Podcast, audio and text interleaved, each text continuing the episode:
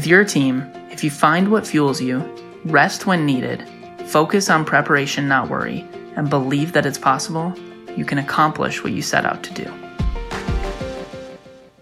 Hey, community. This is a little different than our normal podcasts. So I watched the Michael Jordan documentary, as did a lot of our team, called The Last Dance. And I put together a presentation that might be helpful for leading teams and being on a team at your church. You can watch The Last Dance in the ESPN app. We drew a play where I was coming to the ball. But I only had time enough to get one dribble and get a jump shot off. We were going to live and die with that scenario. So I was doing everything I can to get the ball. The inbounds pass comes into Jordan.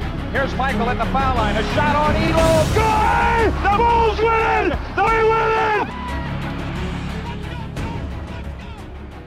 I was 25 days old when Michael Jordan won his third championship. When the Bulls won their sixth championship that is focused on in The Last Dance, I was five. Everything I've learned about Jordan, I learned later in life. My love of basketball actually started from Allen Iverson in 2001. Before watching The Last Dance, I knew Jordan was the best. Stories from former players, my family members, clips of games, and articles about his greatness told me MJ was the GOAT. I knew he was dominant. I knew he was 6 0 in the finals. I know his shoes. I know his brand. I know he hasn't been a great owner for the Hornets. But while watching the Last Dance documentary, I learned a lot more about Jordan the player and the person, his teammates, and his fame. I also learned a lot of lessons about what made MJ different, what made him great, what made him iconic, what drove him and made him stand out. Things that I felt that I could apply to my own life and also to Loop community. So here are five things I learned from the Last Dance. The first is you need a team. Obviously, Michael Jordan couldn't win on his own. Every championship takes a team. But before the last dance, I knew Jordan was a mean teammate. I knew he berated guys during practice, and many teammates didn't like him. I also thought that almost all of the game winning shots and success of the Bulls was solely due to Jordan. I knew he had Scottie Pippen as a number two, and that Pippen was a great player. But what I didn't realize was how the other players on the team not only played a role, but were crucial to the success of the team. Jordan was resistant to trust anyone but himself, but he had his ways of making sure he could trust his team. He pushed his teammates. He yelled at them. He made them prove that they had the strength to take the weight of a moment and help him win a championship. I actually don't recommend being a teammate exactly like MJ. Most of his former teammates hated him and still do. They understood where he was coming from and they wanted to win, but he often pushed it over the edge. It worked, so it was allowed. But I think we should all want to be teammates like Steve Kerr. I was struggling, and um, you know, I was so hard on myself. As a role player, I'd get you know five shots a game, and so every shot took on way too much importance. Jordan. The Bulls 86 83. Jazz tied the game with less than two minutes to play. So got to save that pass. And shot by Bryon Russell. He's tied the game at 86. Phil calls timeout, and Michael knew what was coming earlier in the series. In a very similar situation late in the game, John Stockton had come over and doubled him and stolen the ball, which helped seal the win for Utah. He mumbled something like, Steve, Steve, be ready. He knew the camera was always on him you know, and I'm like oblivious. He comes off, I'll be ready. And then I'm like yelling back, like, I'll be ready, I'll be ready. I know if they're gonna double team me, you know, Steve's gonna be open. It is Michael Jordan time. Did not have the shot.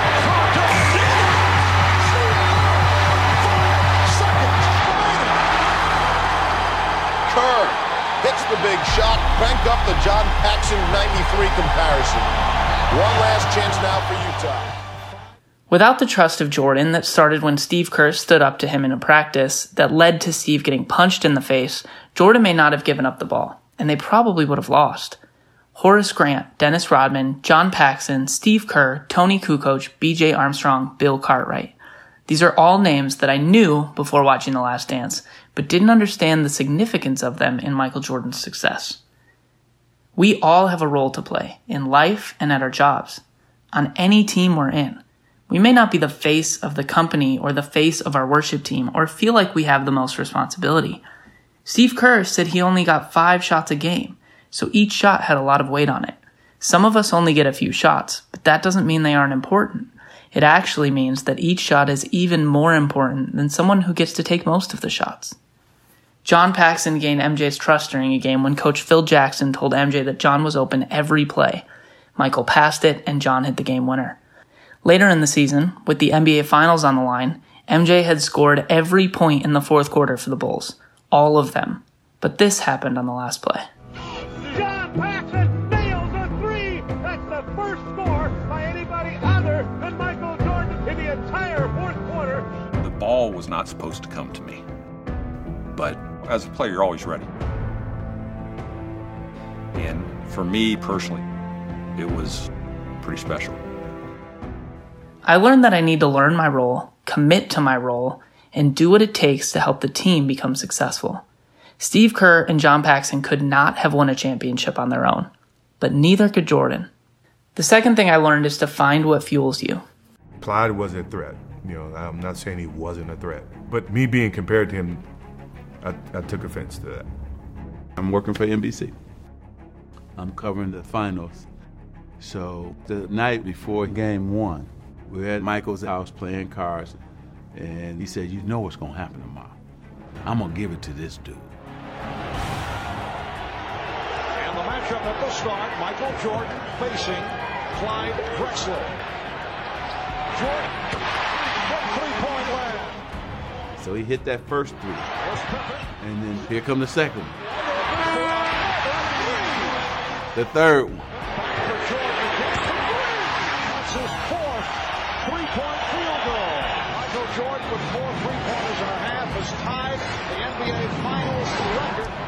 Michael didn't want anybody to have nothing over him. Jordan for three. Yes! An NBA Finals record. Five three-pointers and a half. And every time he hit a three, he, he glanced over at me at the NBC tape. Here's Jordan again from downtown. Did you see that look? Michael indicating he can't believe it. An NBA championship record, 35 points. One of the most fascinating things I learned from The Last Dance was how Michael Jordan fueled and motivated himself. The whole world watched his every move. He was criticized for everything on and off the court. His father was murdered in the middle of his career. He rarely got a moment to himself. It was exhausting. Yet night after night, he continued to put on a show for the world on the court and kept winning. Jordan would use anything as motivation, from knowing that someone in the crowd may only get to see him play once, to something a reporter said or trash talk from a rival. He used it. He remembered it. It didn't matter if it was from during the game he was in or two years prior, he used it. One time, Jordan even told his teammates and the media that a player on an opposing team jokingly said, nice game, to him during a bad performance in a playoff game. He made a big deal out of it, and the following game destroyed the player and won the series. After the game, he told his teammates he made up the story. We often feel exhausted, whether it's because we're stuck in our houses right now doing the same thing over and over right now, or we're dealing with hard things inside or outside of work. Sometimes it's a challenge for me just to get through the day. I focus solely on what exhausts me. We need to find what fuels us. Remember why you're doing what you're doing. Use motivations in your life. Something big, like working hard honors God, working hard pays my bills, or use something small. For example, I really enjoy the feeling of completing tasks. I want to finish things so I can check them off. So I love getting stuff done. Whatever fuels you, use it. The third thing is the importance of rest. Jordan was tired, as I mentioned before. He was so worn out by criticism and long seasons that he actually quit basketball for two years. He needed a break. Many people think that if Jordan played all eight years straight, he would have won eight championships. I don't think so. I think he knew his body and his mind needed the rest. The same thing happened to the Golden State Warriors recently. They went to five straight NBA finals. They won in 2015, barely lost, choked in 2016, won in 2017 and 2018. When they got to the finals in 2019, they seemed exhausted. Kevin Durant got hurt, Klay Thompson got hurt. They couldn't do it against the fresh legs of a Raptors team that had played significantly less games than them over the last four years. Jordan needed rest too. He sought it with two years off, but also during his seasons with golf, in his hotel room alone, wherever he could get it.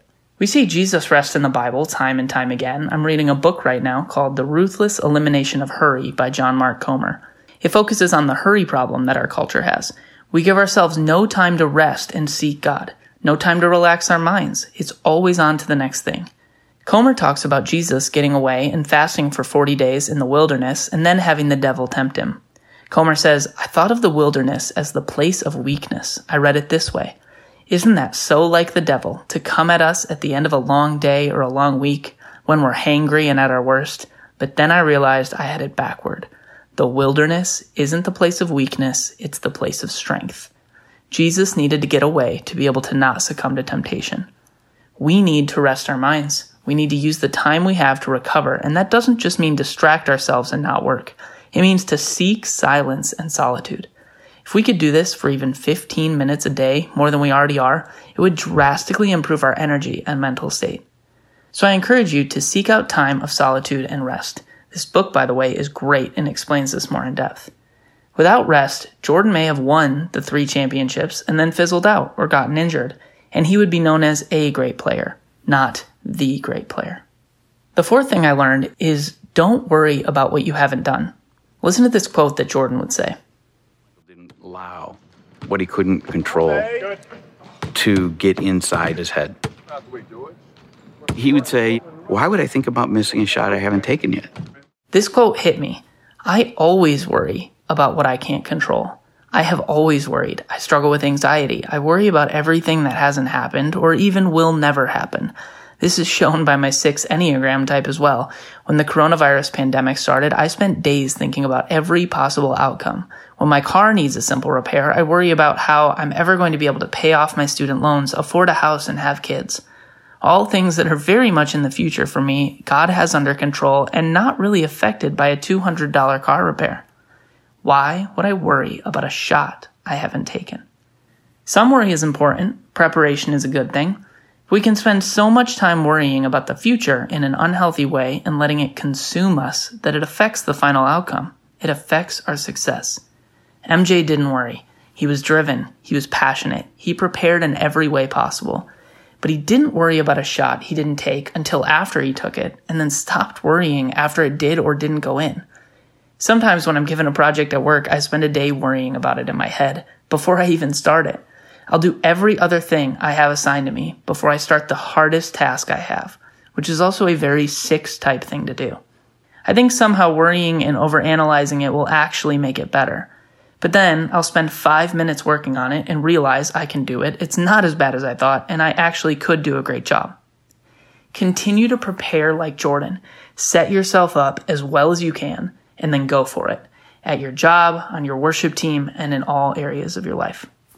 The fifth thing I learned is it starts with hope. Michael Jordan was a kid from North Carolina with a dream to be great. He went to UNC and told his coaches that he was going to be the best. He had hope over and over again to be the best. When I look back, that's very gratifying to come from Wilmington, North Carolina, and never been in Chicago. That became my home and became a part of my history. My passion on the basketball court should have been infectious because that's how I tried to play. I played for them. Started with hope. Started with hope. Jordan wanted the team to be great, his city to be great, and himself to be great. He had hope that it was possible. First, it's important to talk about how we have an amazing hope that is in God. Romans 15:13 says, "May the God of hope fill you with all joy and peace in believing, so that by the power of the Holy Spirit you may abound in hope." I've been doing my best to remember this during the pandemic and now with all of the events of injustice coming to light the last few weeks. It can be hard to have hope, but we must cling to God. So the hope that I learned about in this documentary was more about believing that it's possible to have success and be great. Jordan sought out to be the best basketball player of all time. In doing that, he became bigger than basketball. He brought the NBA to other countries. He changed the way we view athletes as a whole. He accomplished what he wanted to do. None of that would have been possible if at one point he thought, eh, this probably isn't possible, or this is too hard, and just gave up. Believing that it's possible is the first step to accomplish anything. I have hope for Loop community to grow, continue to help churches around the world, and be able to impact the church. Keep having hope and striving to accomplish what you want to accomplish. With your team, if you find what fuels you, rest when needed, focus on preparation, not worry, and believe that it's possible, you can accomplish what you set out to do. When I scoped over the floor, I felt like I can get a jump shot off or I can get all the way to the basket. So it's just a matter of me picking the right time when to attack.